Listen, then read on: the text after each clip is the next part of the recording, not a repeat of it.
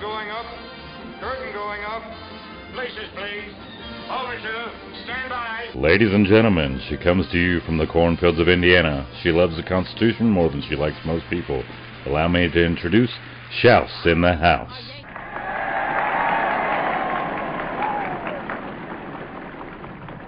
Hey guys, on this episode today I have comedian Mike Baldwin. I hope you enjoy the interview as much as I did, finding out about a comedian who actually supports the president. So, enjoy. Yay! Okay, so how does it feel to be in the worst industry ever right now?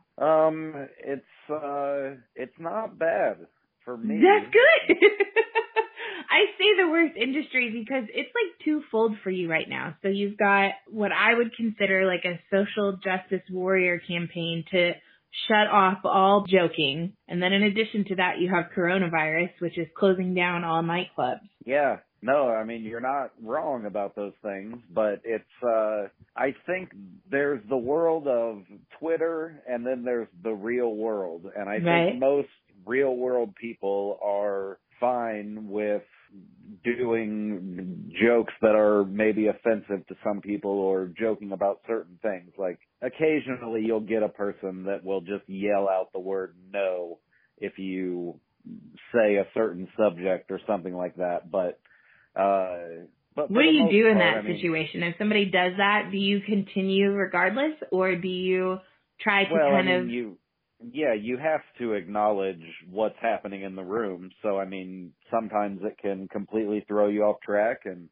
it kind of depends on what room you're in and what kind of security they have, because, you know, a lot of clubs have strict no-talking policies. So, I mean, they can have a bouncer or something walk right up to the person and be like, out, you're out, and then the person will leave, and they'll complain the entire time, but a lot of clubs don't have that also. I mean, they'll just, if a person yells, then you just have to deal with it. Wow. So you've been doing comedy for 20 years, right?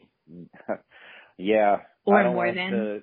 Yeah, no, it's been 20. I just don't like to, it's weird to think about how long it's really been. I've looked at, my husband and I went out for dinner the other night and somebody got a beer and I literally, as a grown adult sitting in a table across from them, asked to see their ID because I didn't realize I had gotten so old that 14-year-olds actually look like they're not old enough to be buying beer, but they're really over 21. So. Oh, I know. Yeah, I see like kids that go to the high school that I went to, and I'm like, that's not what I looked like when I was that old. No, but we still look like we were in high school, right? I know. I'm still the exact same as I was when I was 16. So how did you get into doing comedy? So I say doing comedy. Like, I don't know any other way to refer to being a comedian. That's the way that you say it. You said it right. You nailed it. Okay. So what brought you to that? Did you go to college? Did you do the normal route? Or did you just go straight into doing this? Well, I always liked comedy as a kid, and I liked performing and getting attention and stuff from people, but I didn't like competing for attention. And right. I didn't like I don't know what it was. So I guess watching comedians made me think like, yeah, that's exactly what I want. Like I want everybody's attention, but I don't want anybody else to be able to say anything. So I think that's what that's what drew me to it, you know. So, classic narcissistic personality disorder. I guess so, yeah. I mean, they say most comedians have something going on in their brains, you know. I mean, it's that I had two older sisters, you know, so I think that had a lot to do with it. I got a word in edgewise. Right, of course. So, you know, I would start to say something and they would know where I was going with it and they would just finish sentences for me. My mom tells a story about how I didn't say any words or anything until I was like 5 because I just knew that I could point at stuff and mumble and my sisters would be like, oh yeah, he wants this toy right here. And my mom would be like, make him say it. But right. They're like, I'm going through that right now with my kids. I have an 8-year-old and a 1-year-old and he has gotten into this habit where he just points and goes, And it's like, she'll get up, she'll go get it. And I'm like, no, he has to start speaking the items that he wants. Yeah, but he doesn't. See, I waited till I was 5, and look at me, I'm fine. That's like, what is that called? Confirmation bias or something? Right, yes. It's like Eminem dropped out of high school, so why can't I? Oh, so. But I never answered you before as far as coronavirus goes. It blows. Yeah.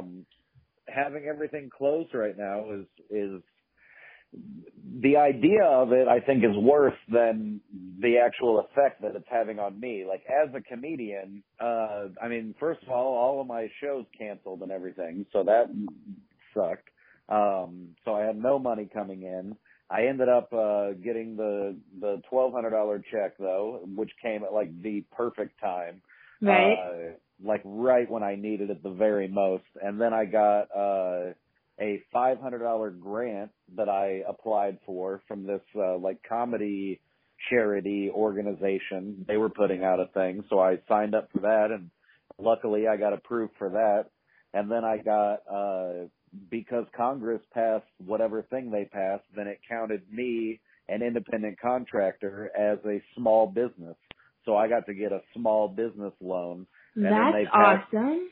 Oh, it was wonderful. And then they passed the thing that if I spend 60% of it on utilities or rent or payroll, then it's forgivable. So I don't even have to pay it back. That's so great. Dude, it was awesome. So that helped me a ton. I got a little more. There's a part of me that wonders, and I don't mean to interrupt you, but, I mean, I know a lot of people that were 1099 contractors that were not eligible for unemployment, obviously, and they were, you know, like real estate agents, insurance agents, things of that nature. And I don't know that they're, at least the ones that I know personally, I don't know if they were aware that they were eligible for that. So that's awesome that you were able to capitalize on it. Yeah, I'm surprised how many just comedians I talk to that don't know about it. Yeah. So, and another thing is that all of those people that you just listed are eligible for unemployment now. That was part of the thing Congress passed also, because I got unemployment too. And is that a state thing, though? Is that dictated by your state based off of your industry, or is that a federal thing? Congress passed it, so it must be a federal thing. Huh. Yeah, I don't think they know that either then, or there would be a lot more people making money right now. I signed up for unemployment back in, I want to say April or maybe May, and I just got money about a week ago. Wow. But I got all of that back pay and everything, and it all got put into my account.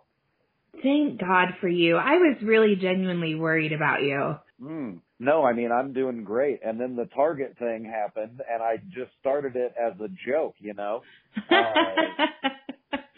But then while I was doing it, I was like, well, I mean, I'm not going to put things on here that I don't want, because I just put it in a video that I made, you know. It was like, I did a Target registry. And, like, the first time I said it as a joke, you know, but so then I actually went and made one, and then people started going to it and actually buying stuff, including you. Yeah. You bought me a blender. Here's the thing. And my whole point is I watched a few of your YouTube videos, and, you know, those were free for me to watch. Had I gone to the bar, I would have probably paid for drinks. I would have paid for food, you know, whatever. Or even just to pay to see your show. So I felt like buying you a blender was, you know, reciprocity for you giving me a good laugh while I was sitting at home during the corona. So that's awesome. That's a great way to think about it. And also a way that I'm going to try to pitch it to people now. Yeah. I mean, that's what's fair, right? I mean, it sucks for you. You don't have any way. And yeah, you could monetize your YouTube and stuff like that, but then nobody's going to pay for it. I can't monetize my YouTube because I don't have however many followers or whatever. Exactly. Yeah. It's just stupid. I agree that it is stupid. But yeah, I mean, I could Patreon it or whatever. But you're right. Nobody would want to see it then. Right. because I have like 3 people that are actually fans that would be like, oh, hey, I'll pay to see this guy. Everybody else is just like, yeah, no, that's... I became a fan after 1 video. Oh, well, thank you. So now I have 4. You have 4. You have 4 fans. So where are you at now? I know you moved. Where did you moved, like? What state are you in? I'm in Kansas. I'm in Wichita, Kansas now. Okay. I was based in Kansas City, Missouri, which is about 3 hours away. I've lived other places in my life. I lived in L.A. for a year. I lived in New York for a year. But both times I was just doing comedy on the road the whole time. So I came to the conclusion of like, why am I paying $1,000 a month to live here when I'm on the road all the time? I could pay $400 a month and live in Missouri and still be on the road all the time. Yeah, that makes sense. So I've moved away and then moved back multiple times. But now, yeah, my mom is, sick. She's got cancer, which is the shittiest thing ever. And, yeah. But she's doing, surprisingly well with everything. She has, it's in her lung and it, spread to her bones. So she didn't have a good, what's the word? Like prognosis or whatever. But, that was, we found out about it, probably 6 months ago now. And, there was about a 1 month period where, I mean, she didn't get out of her chair, you know, like she needed help to get to the bathroom, and we ended up getting her a cane and then a walker and all of that stuff. And then she started doing the chemo. Luckily, she never had any nausea or anything, never got sick. Her hair fell out, but we don't give a shit about her hair, you know. Sure, no. But yeah, so she's done probably 6 or 7 chemos now, and yesterday we went out to eat. She's doing no walker, no cane, none of that now. She still grits her teeth and makes noises and stuff if she's got to, you know, step over something or go up a step or something. Like I live on a 3rd floor apartment here, and she hasn't seen my apartment. She can't get that far yet. But, I mean, she's doing 1,000 times better than she was when we thought she was going to die any day 6 months ago. Well, I'm so happy to hear that. My father also had lung cancer. It spread to the point where I think in the end it ended up being the chemo and the radiation that ended up killing him, because he'd been through it so much, had so much treatment that I don't think his body could handle it anymore. I don't think it was the actual cancer that killed him, but I'm very happy for you that she is doing better and that her condition has improved. That's so awesome. Cancer's a fucking bitch, man. It becomes after anybody. It does not discriminate. So talk to me about like doing comedy. You said sometimes, you know, there's places, it doesn't matter how many times you yell at somebody. Do you thrive off of that? Do you get encouraged when you have people that heckle you a little bit, or does that make you shut down a little bit? Which one is easier for you?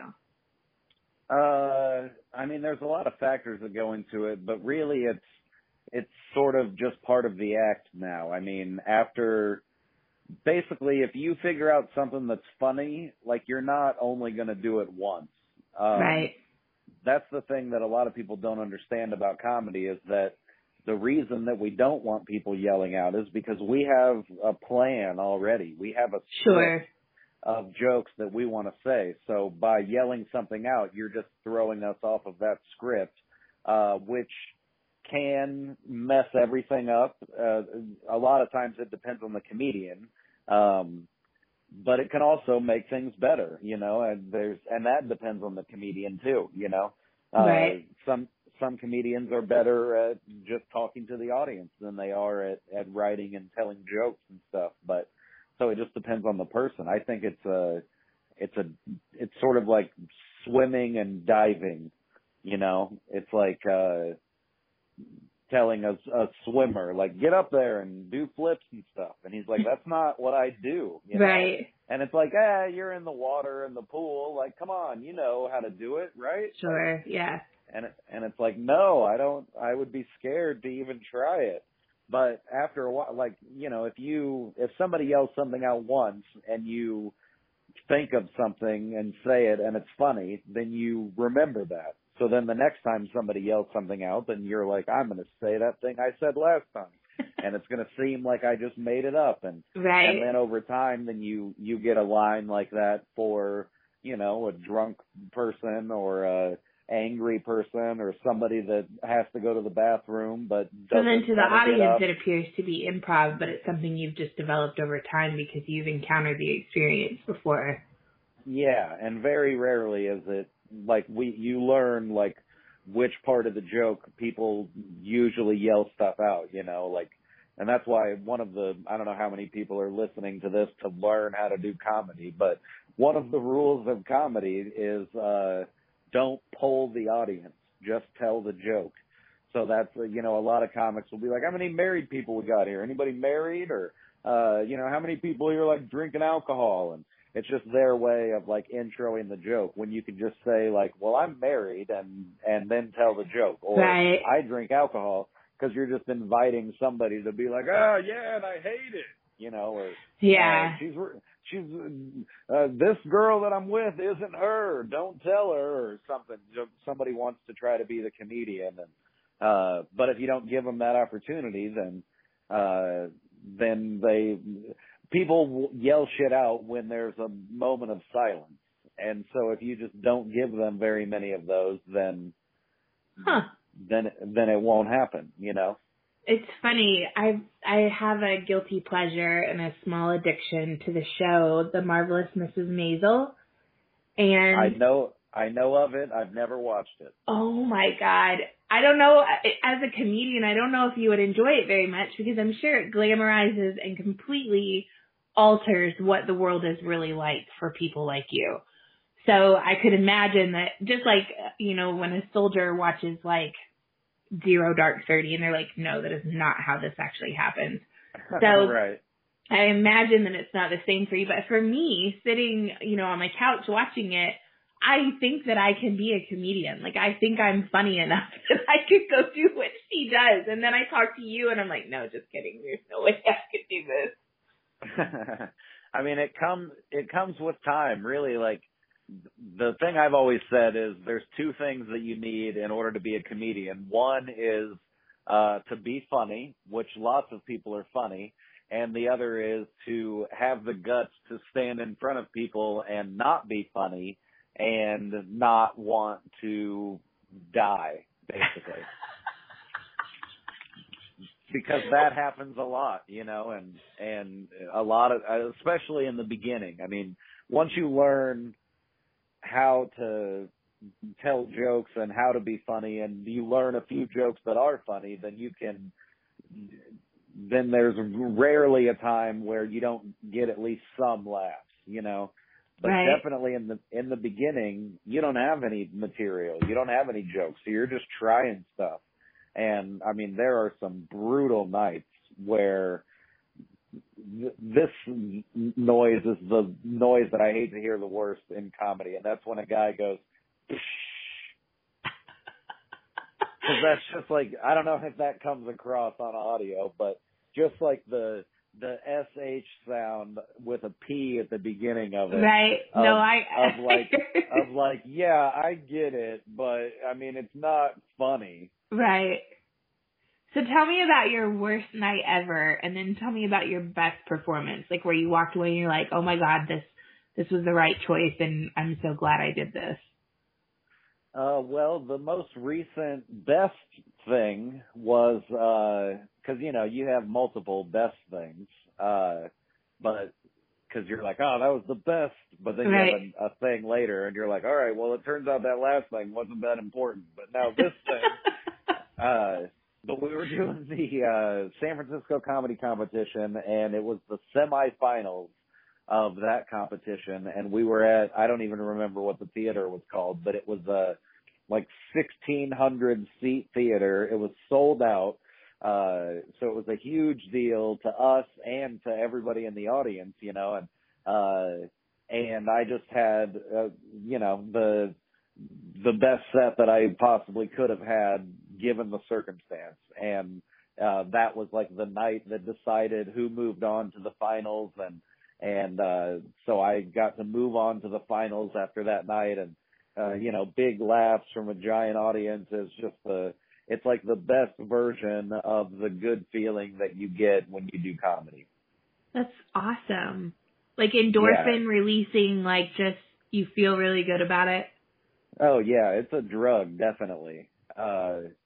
It's like, that's why there's so many comedians doing this online comedy stuff now, because it's just, you have to get that feeling somehow, of like, hey, what do you think of this? And people are like, hey, good idea.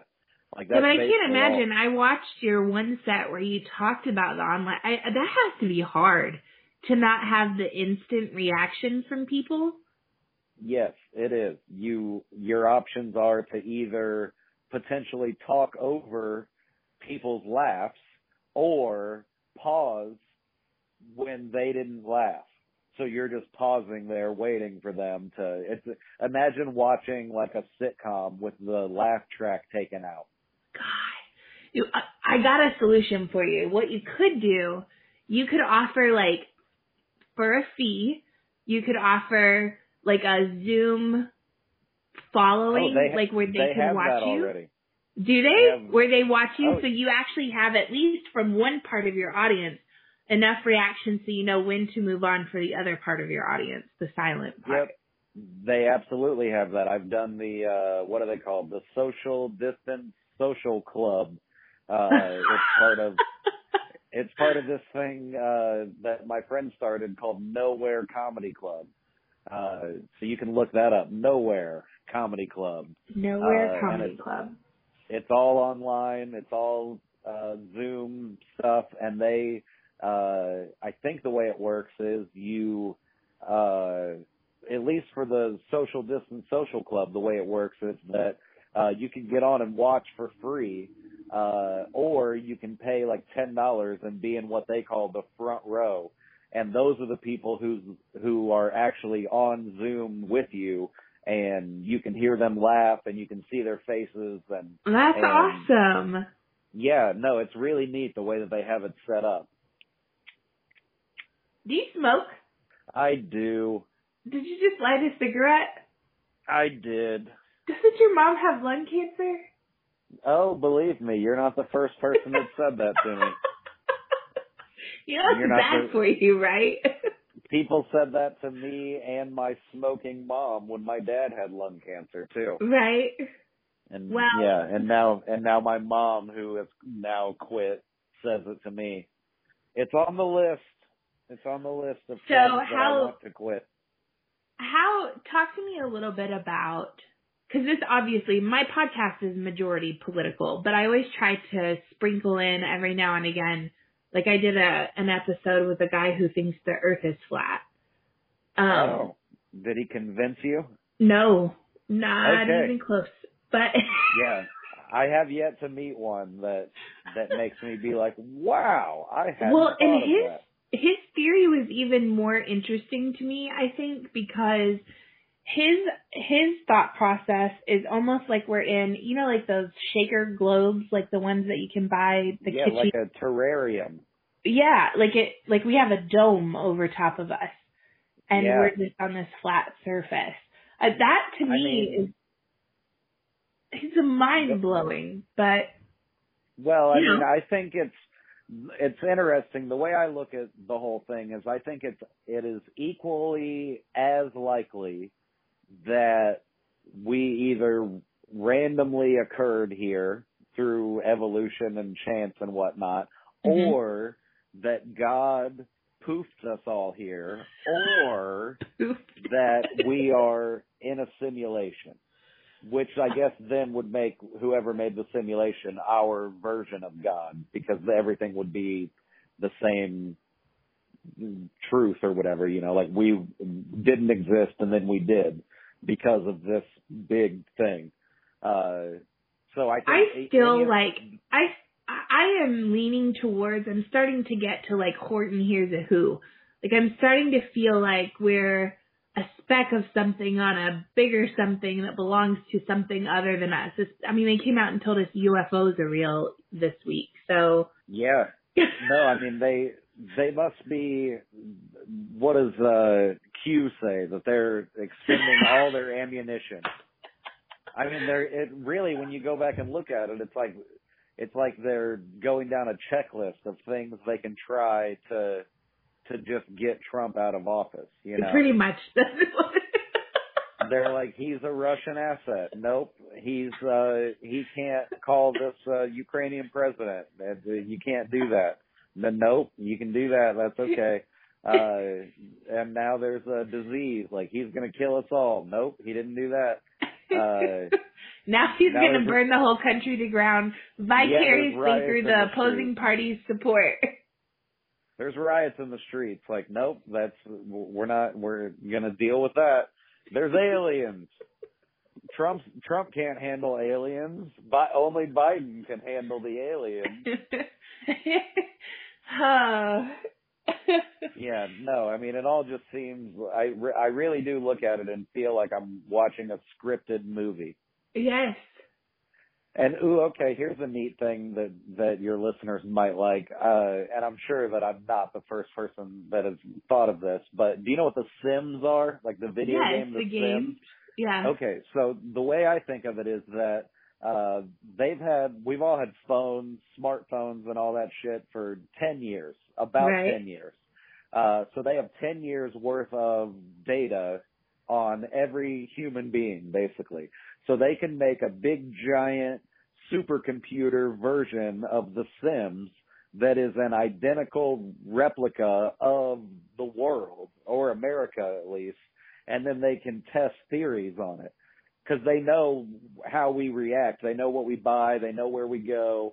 They know, like, the faces that we make when we read certain things, because it can see our face all the time, too. And now it's got the laser shit because it's face identification stuff. The biometrics, yeah.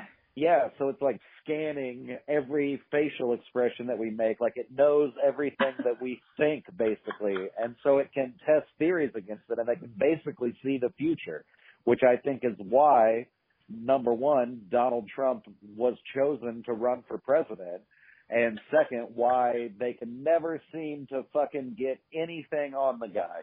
He always says the thing that's just right enough that it's okay. You know what I mean? You think there are people who do you really believe that? I don't know. I mean, it seems just as plausible as the fact that we're in a simulation or something. Sure. Like, it's one of those things that I'm like, I don't know. I don't have any idea, but it's like a Black Mirror thing. Like, yeah, that could exist. Well, I sit and I think about, you know, even prior to 2016, like, would you have ever thought that Donald Trump, the TV star, would have been the one thing standing between communist, socialist, anarchy, and the American people and the foundational principles? Could you imagine that you would see those two sides standing against one another, and the only thing stopping the government from taking over our country is Donald Trump? Like, would you have ever imagined that 6 years ago? No, I don't think I would have guessed that. I think, I mean, looking back now, obviously, you can watch, you know, the Oprah video and all the stuff that he said in the 80s and 90s and see that, oh, yeah, he says a lot of that same stuff now. Right. So, I mean, I think the history books will say it in a way of, like, in the 80s he said this, and in the 90s he said this, and then in 2016 he ran finally, you know. Right. But no, I mean, I didn't. I honestly, if I did think about it at the time, I thought of it in like a funny way. Sure. Of like, I think a lot of people, even when he announced his candidacy, I think a lot of people still looked at it in a funny way, like. Yeah, like you're going to paint the White House gold. Right. Well, it takes me back. Do you remember that interview that, what's her name? The woman, Ann Coulter, is that? No. Is that her name? The woman who's super controversial with the blonde hair. Yeah, that's her. Yeah. When I think she was on Bill Maher's show, and, and they went around the table and they're like, who do you think's going to win? And she's the only one. She's like, Donald Trump. And they all laughed at her. Like, it was just this huge joke to everybody that he was even running. Yep. I've watched that video multiple times since 2016. The mashup of all of the people saying he has no chance, and then the different news stations like saying, oh, well, he won. Like, Donald Trump is going to be the president. I remember I fell asleep that night and just thinking, like, well, it's going to be Hillary. Like, of course, you know, and I woke up the next day and I was like, holy shit, he won.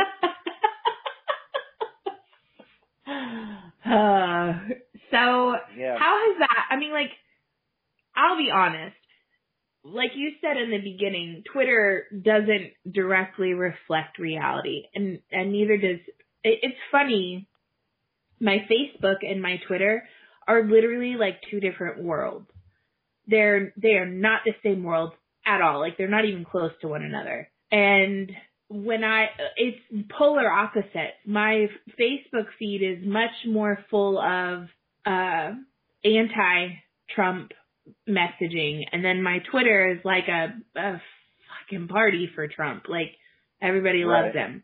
So but I mean, that's just on Twitter. You're making your Twitter world out of the ideas that you want to see, right? You know, and on Facebook, your world is your friends and the people that you hang out with, right?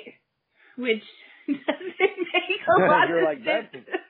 Well, see, but that's the thing. I have a joke about it, but it's true that I think people that hate Trump are like vegans, and people that love Trump are like people that eat at McDonald's. Like, vegans will tell you that they're vegan, and they'll be sure to tell you how terrible McDonald's is every chance they get. And McDonald's people just quietly swing by on their way to work. And they don't, because they know that if they tell people about it, they're going to be like, what? Like, you ate a Big Mac for breakfast? That's like the worst decision that you could have possibly made. Yes, that is so true. So yeah, and I think that's part of why Trump won. You know, that's why I supported him in the beginning, was that let me back up a little bit. Somebody said, I don't remember where I read this or heard it or whatever, but they were talking about reading the newspaper, and they said something along the lines of, like, if you read an article that is about the job that you actually do, then a lot of times you'll read it and you'll go, well, that's not how it is.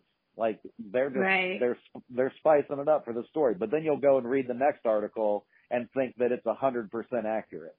But what you don't realize is that every single story is like that. Like, this person doesn't know how somebody else feels or whatever. Like, why are they writing that in the article? Like, why don't they just tell me the news and let me determine how I think a person feels or whatever the case is, you know? It reminds me of when Cuomo did his episode on the WikiLeaks information. He's like, you're not allowed to look at this. We are going to look at this and tell you what you should think about it. Right. And you know that there were millions of people that were like, oh, yeah, that's probably best. Yeah. Which is crazy. I don't want to see anything I'm not supposed to. Right. It is. It's crazy. But that's why he won, I think, because I think a lot of people started to realize, like, dude, none of you are doing anything to change anything. Right. The only changes that you're making are bad changes. Like, everything for the people, but really good for yourself. Bad. Right. And I think a lot of that started to come out, and it's just we're still at a point where I will only say that I'm a Trump supporter jokingly. Right. Like, I'm not at a point yet where I'm walking around with signs or something like that. Yeah, that's what you're saying. Would you put, like, a Trump 2020 sticker on your car? Not without the security camera pointing at it or something.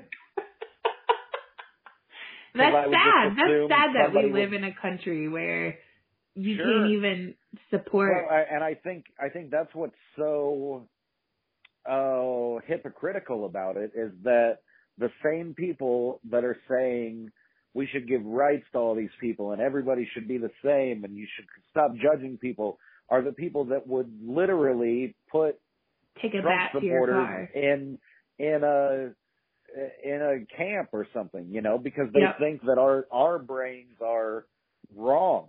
Uh-huh. Like Dan Bongino says it really well when he says people on the extreme left think that conservatives are bad people with ideas, or I've screwed up the quote, but you know what I'm talking about, right? Right. He says people on the right think people on the left are people with bad ideas, and people on the left think people on the right are people with bad ideas. Shit, I fucked it up again. Yeah, you did. Cut it all out. This whole podcast is going to be 8 minutes long, and it's going to be gold. I'm not cutting that part out, because that was pretty good. I'm really convincing a lot of people to sway their politics here. Boy, that idiot guy really shined some light on some things for me. No. Ah.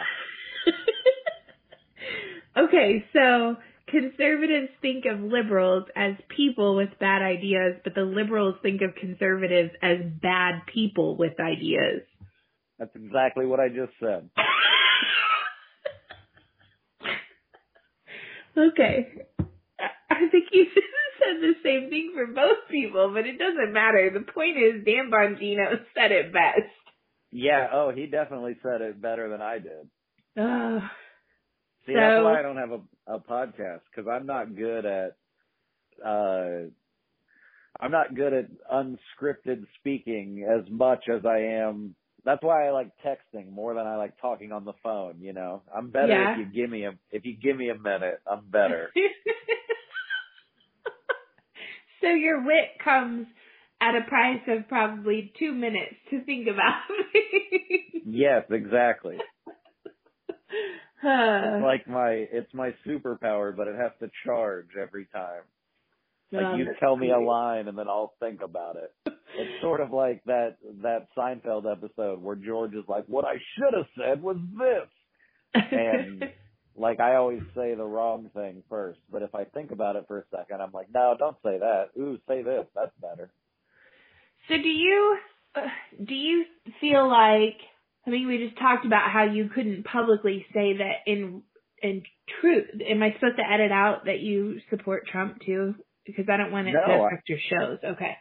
No, I don't mind. I think that he will still win the election. Do you really? Oh, of course.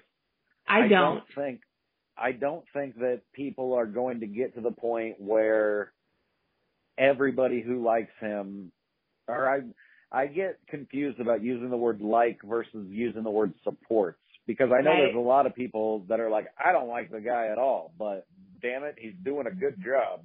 Right.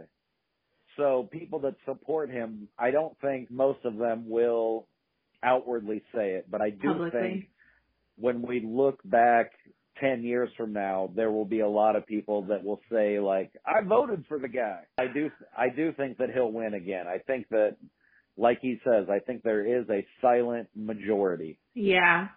I agree. I do think there's a silent majority, but I think that there is also a very large movement behind power, meaning that there are a lot of people who have a really hard time with the fact that Donald Trump stands between them and absolute power.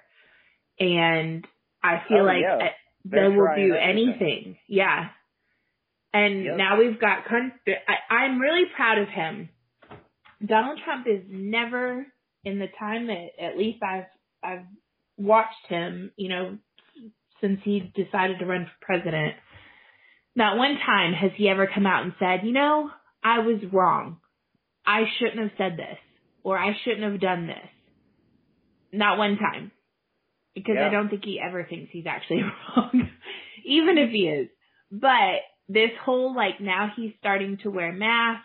States are starting to put mandates in place where, in my opinion, if we were really going to start mandating masks, we probably should have done this a really long time ago.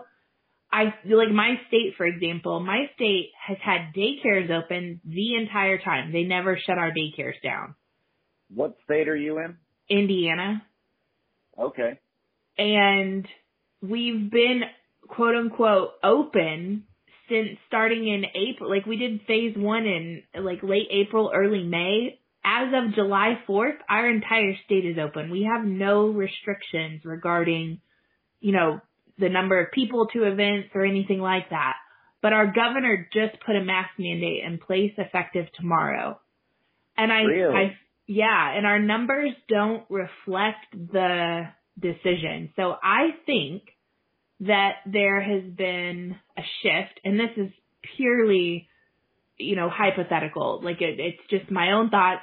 I have no proof to back up any of this, but I think that the message went out to say, even in Republican-run states that don't need to, we want you to mandate masks because that eliminates the need for mail-in voting.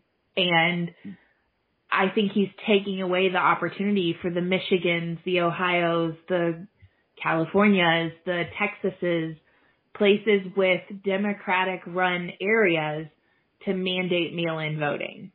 See, I would think if I was and yes, I can see all of that being the case, but I think if I was a lawyer or something, then I would argue the fact that, hey, everybody's going to have masks on. Like, why don't we just let them mail in their votes?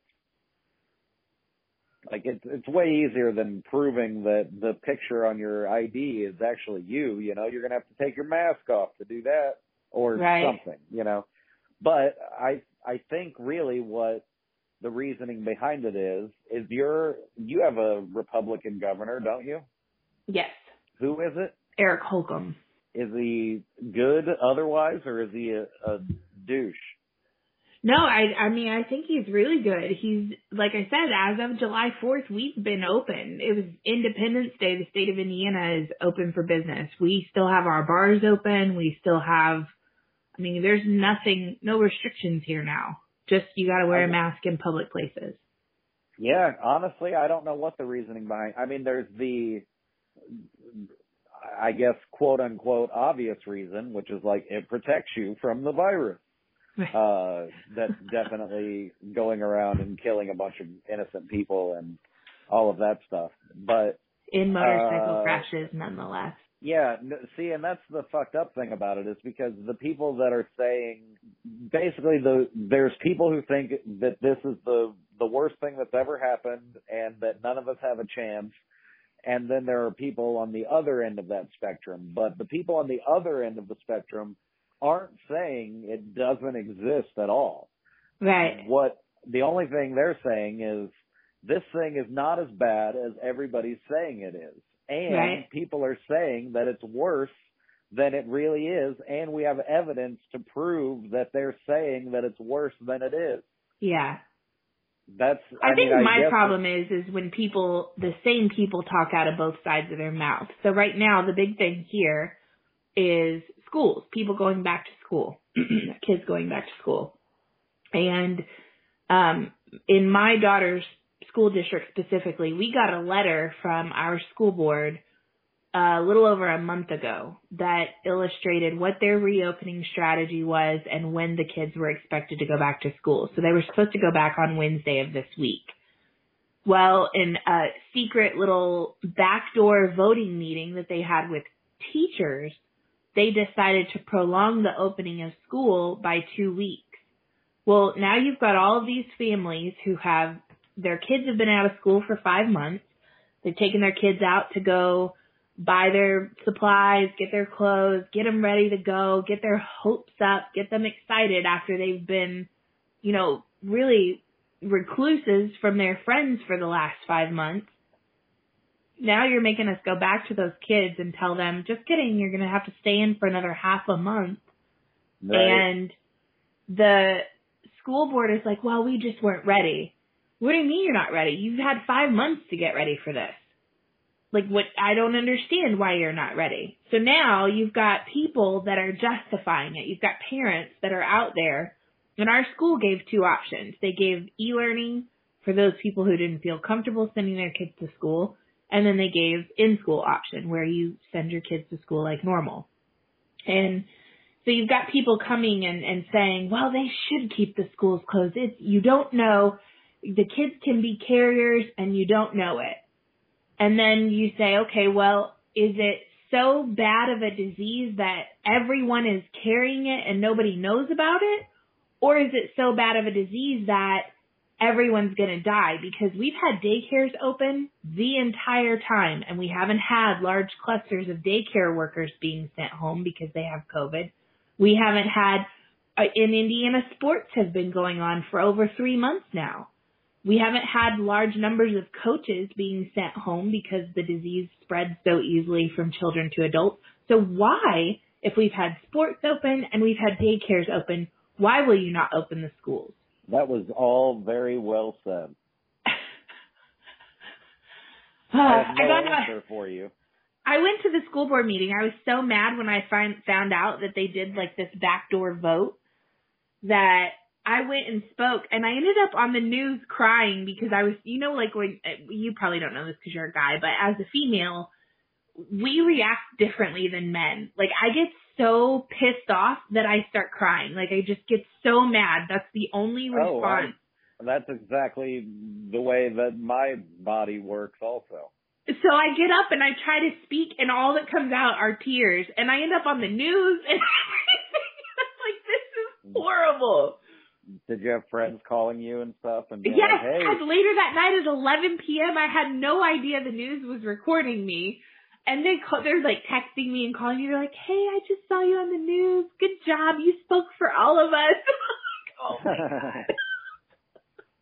It was horrible. But that's what I have a problem with. I have a problem with you can't use the data to support both. You can't speak out of both sides of your mouth. You can't say, well, it's so prevalent. We just don't know if everybody may have it and you just don't present symptoms. And then in the next breath, they're like, our teachers are at risk. You're going to kill all the teachers and all the grandmas and everybody else. Well, is it so deadly that we're going to kill everybody, or is it so prevalent and so innocuous that everybody has it and you just don't know it? Like, which one is it? Can't have both. No, but that's the beauty of the news and whatnot, is that they can say both and people are still going to go, yeah. Yeah. I've turned off the news for the most part. I still watch Tucker Carlson, and I'm always honest with people about where I get my information from. But a bunch of it, like, if I want to know anything about politicians, I just turn on C-SPAN and watch them bury themselves alive in real time, and then watch the spin later and watch how, you know, the different networks carry what actually happened. Yeah, that's a smart way to do it. Because then you can see where the bullshit is, you know? Yep. So do you feel like it affects your comedy for that political correctness to be so ingrained in people where you're really incapable of being logical anymore? You can't be logical in today's society. Like, your brain can't function that way. It has to be emotional. You have to respond to things emotionally. Otherwise, you're a slew of ists or phobics or whatever. Well, I think comedy has always sort of been right there on the line of stuff. You know, there's the equal opportunity offenders. Yeah, but I think what you could say in the 90s is different than what you can say today. But there's always been what you can and can't say. Right.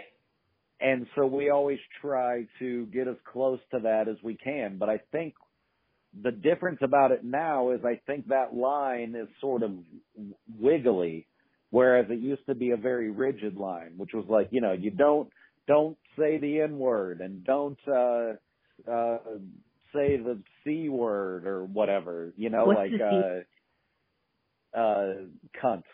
Oh. Okay. I don't care about that one, but okay, keep going. Some people care a whole lot about it, but okay.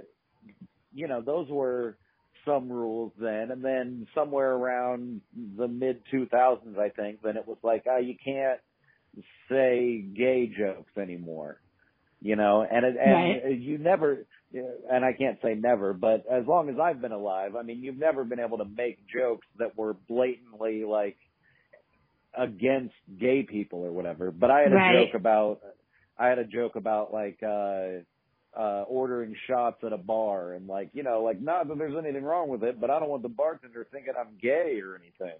Right. And like, that was a totally normal sentence to say in the year 2000.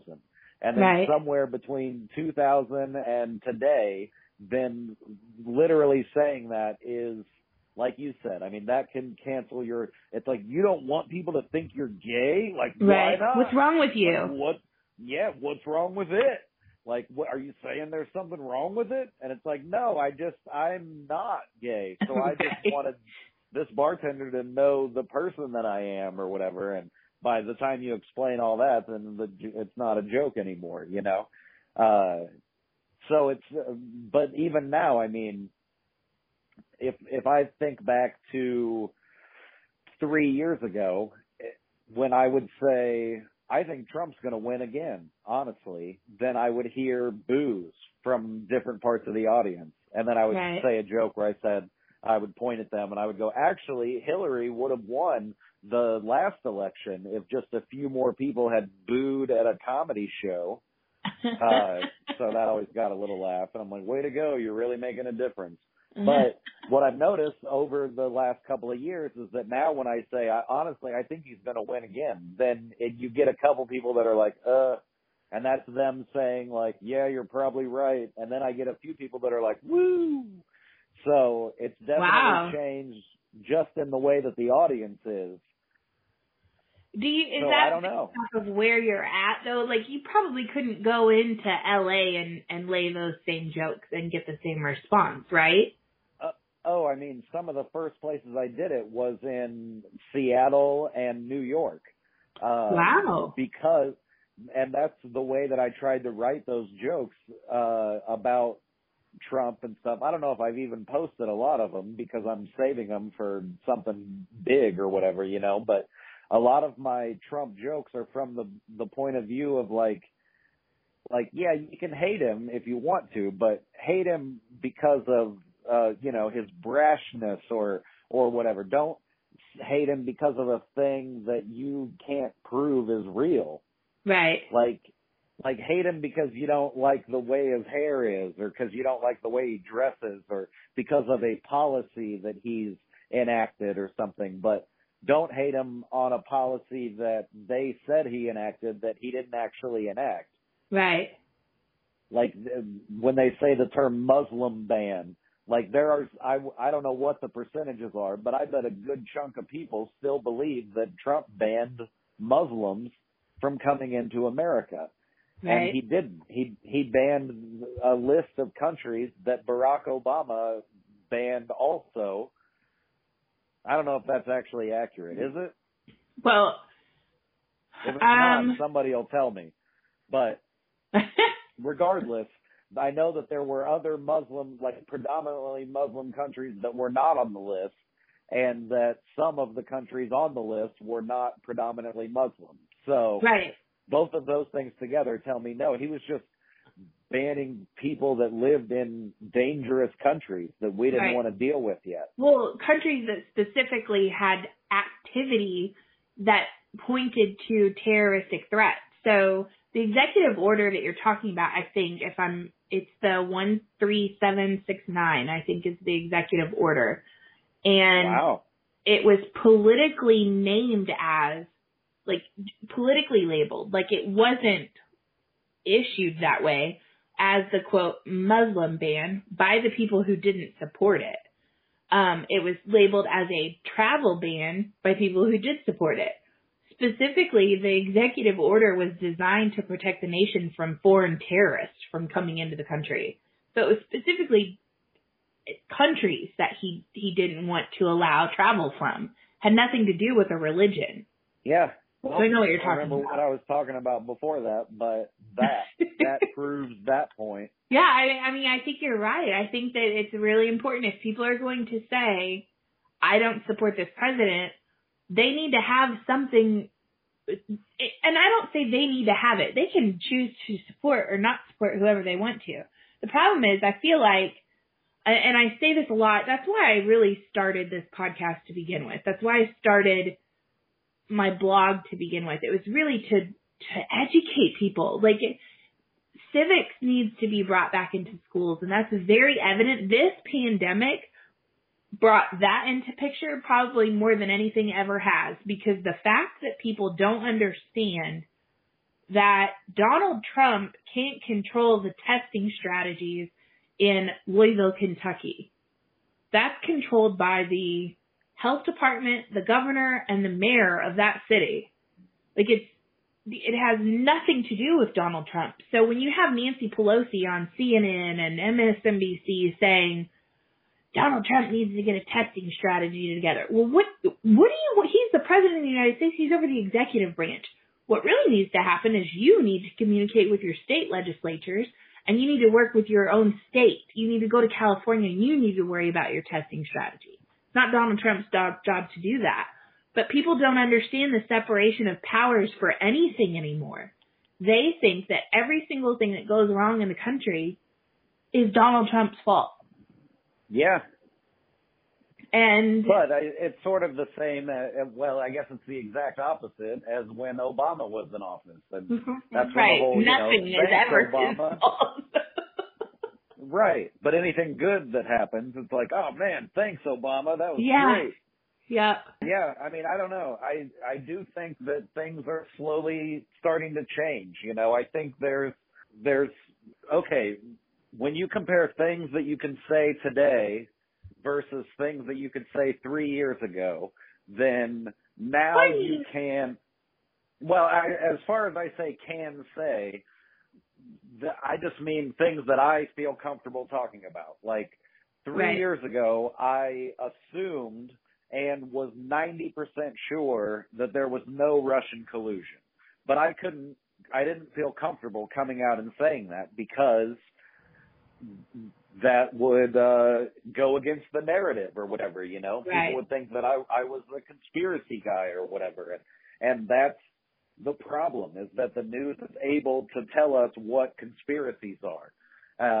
Because now I know without a doubt that there was no Russian collusion, and I can say it, and I've tweeted it and things like that. And I tweeted like, man, isn't it great that there was not any Russian collusion? Like, It sure is great that we didn't have a president that was working with Russia. Like, good news, huh, guys? And, nobody really said anything about it. But right. But that's the thing, is I make a joke about that, too, about Russian collusion is sort of like cheating on your wife. And then 10 years later, somebody's like, hey, you guys remember Becky, right? And you're like, we don't talk about that now. Like, that's agreed that we don't mention that anymore. That's so true. It makes me think about Adam Schiff. Like, he's the one that got on the news and said, I have seen evidence that this president colluded with Russia in the 2016 election. He got on national news and said that. He has been back on national news multiple times since we found out the whole Russia collusion thing was actually a former president spying on a presidential campaign. We found out that it was all fake, and no one has asked him, hey, Adam, why'd you lie to the American people? Like, no, we just don't talk about it. We don't think about it. Isn't it crazy? I think people are starting to learn that on their own. Like, I definitely have friends that were 100% against the idea of Trump in the beginning that are now like, all right, so wait, so you mean like the FBI, like the whole FBI? And I'm like, no, not the whole FBI, just like the guys right up at the top. Like, no, just the people running the FBI. Right, but I'm like, but everybody under them, like, the way I explain it is it's like working at a bank or something that's like funneling millions of dollars into some offshore account or something. Like the girl that works as a bank clerk or whatever that word is, like she's not a bad guy. She just goes to work every day and just cashes checks for people and shit and does what she's told. Like she's not in on it. And that's how the FBI works. And says, "Are you sure we should be doing this?" And he's like, "Oh yeah, it's fine. It's not a big deal. Right. Go ahead and change that 302. It's all right." But then she's the one that ends up being like the main witness against them when they all do like a big RICO case, because she's like, "I knew I shouldn't have done it." Why everybody's being murdered right now because they're all going to testify against them. It's crazy. It's all crazy. Yeah. Well, and I would like to think that that's exactly what's happening, that there are grand juries all over the place and that people are actually going to be in trouble for the things that they did. Right. And I think that the public is going to find out. And I think that once all that starts to come out, then people like us aren't going to seem so crazy anymore. There was a guy who took pictures in a nuclear submarine, and I'm pretty sure he got court-martialed. His name was Christian Saucier. I don't remember how to say his name properly, but he was actually convicted. He took like selfies to send home to his family. But because he was in a submarine and in one of the classified areas, he was court-martialed. And he was only 34, had a wife and a new baby. Donald Trump pardoned him, and he caught 10 kinds of hell for pardoning this guy. And it was like 3 pictures or something that he sent home to his family. Like it wasn't a nefarious situation. It wasn't like he was taking pictures of stuff and sending it to China or anything like that. But he was court-martialed and had to be pardoned by the President of the United States. Dianne Feinstein had a Chinese spy as her driver for like 9 years, and she's still a member of the Gang of Eight.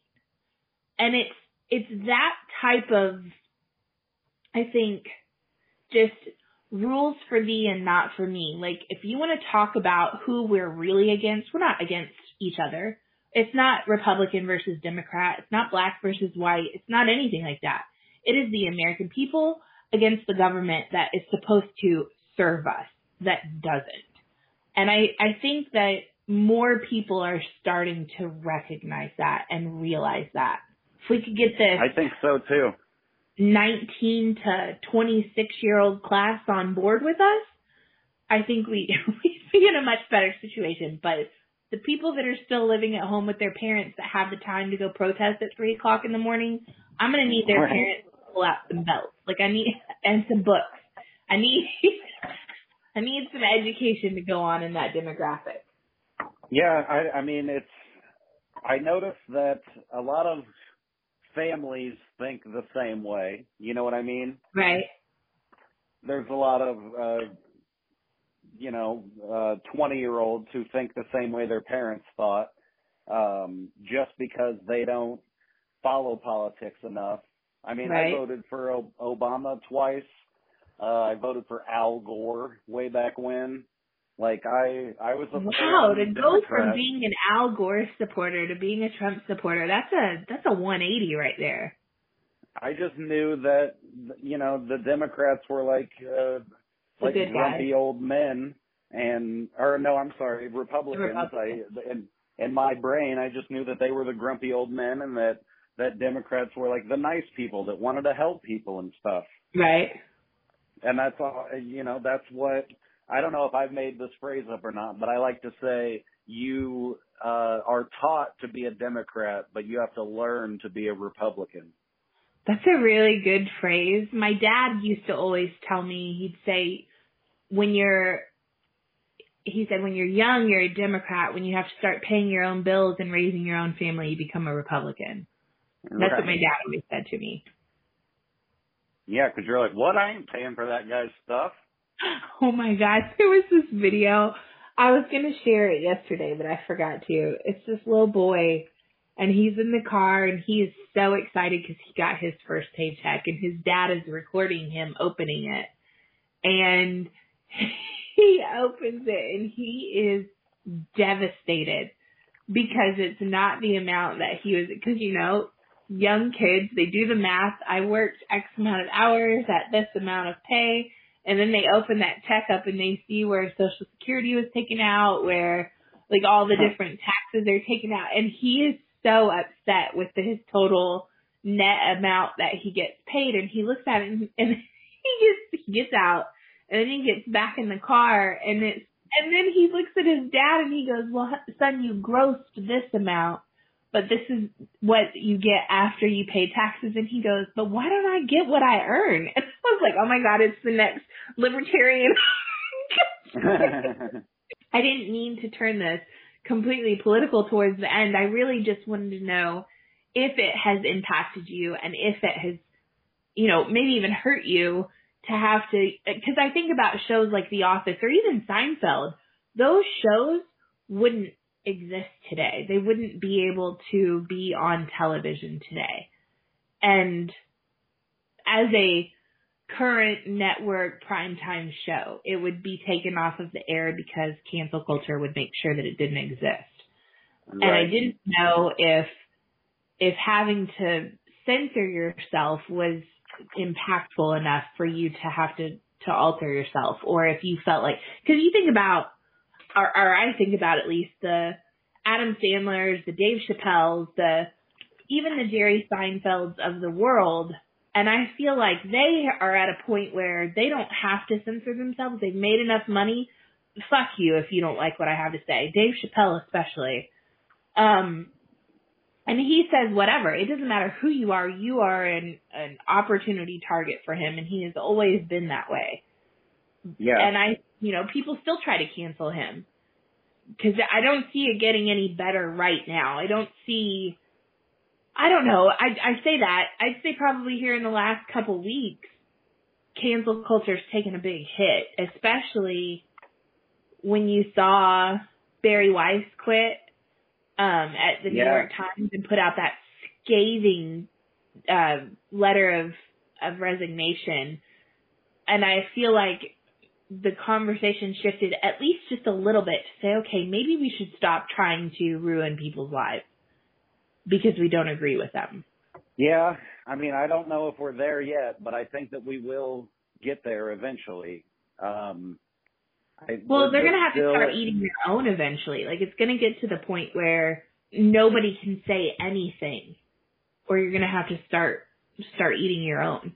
Like, you're going to have to start canceling people within your own communities. Yeah, I think we'll get to the point eventually where everybody's just going to have to agree, like, okay, anything any of us said before 2018, it's fine now. You're not allowed to go back past this date. You can only cancel me things. If you did a really shitty thing, then, yeah, we can still get you in trouble. But if you just said or thought or posted a shitty thing, then there's nothing we can do if it was pre-2018. Right. I think that should be the rule, where it's just like, dude, like, I didn't know that word wasn't going to be a word anymore. Like, I was just calling my buddy. Like, we didn't think anything of it, you know? Okay, shameless plug time, and then I will let you go because I've kept you for a very long time. Tell people where they can find your info. Tell people how they can contribute or help you through COVID, and where they can watch your stuff. You can do all of those things that you just said by going to mikeisfunny.com. And okay. There's links there. You can buy T-shirts.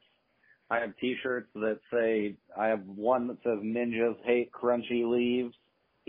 And then I have another one that just says "shirt."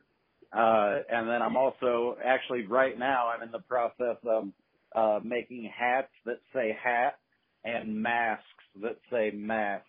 Oh, my God. So not as if to say the obvious or anything. Right. you can buy some of that stuff if you want, or you can just donate money if you got plenty of money, or there's a link to my, I did a Target gift registry, as you know, and there's a link to that if you want to go to that and buy me some dishes or something. All right, Mike, thank you so much for taking the time. I wish you all the best. Hopefully I will get to see a show in person someday. Much love to you, and if you need anything else, let me know.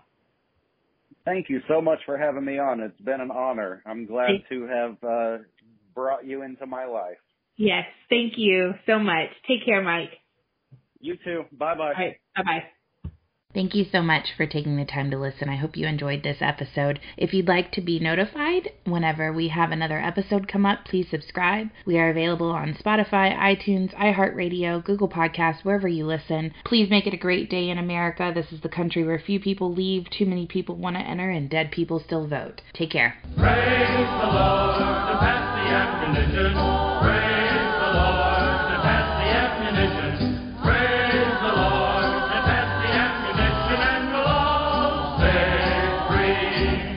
I know not what course others may take, but as for me, give me liberty, or give me death!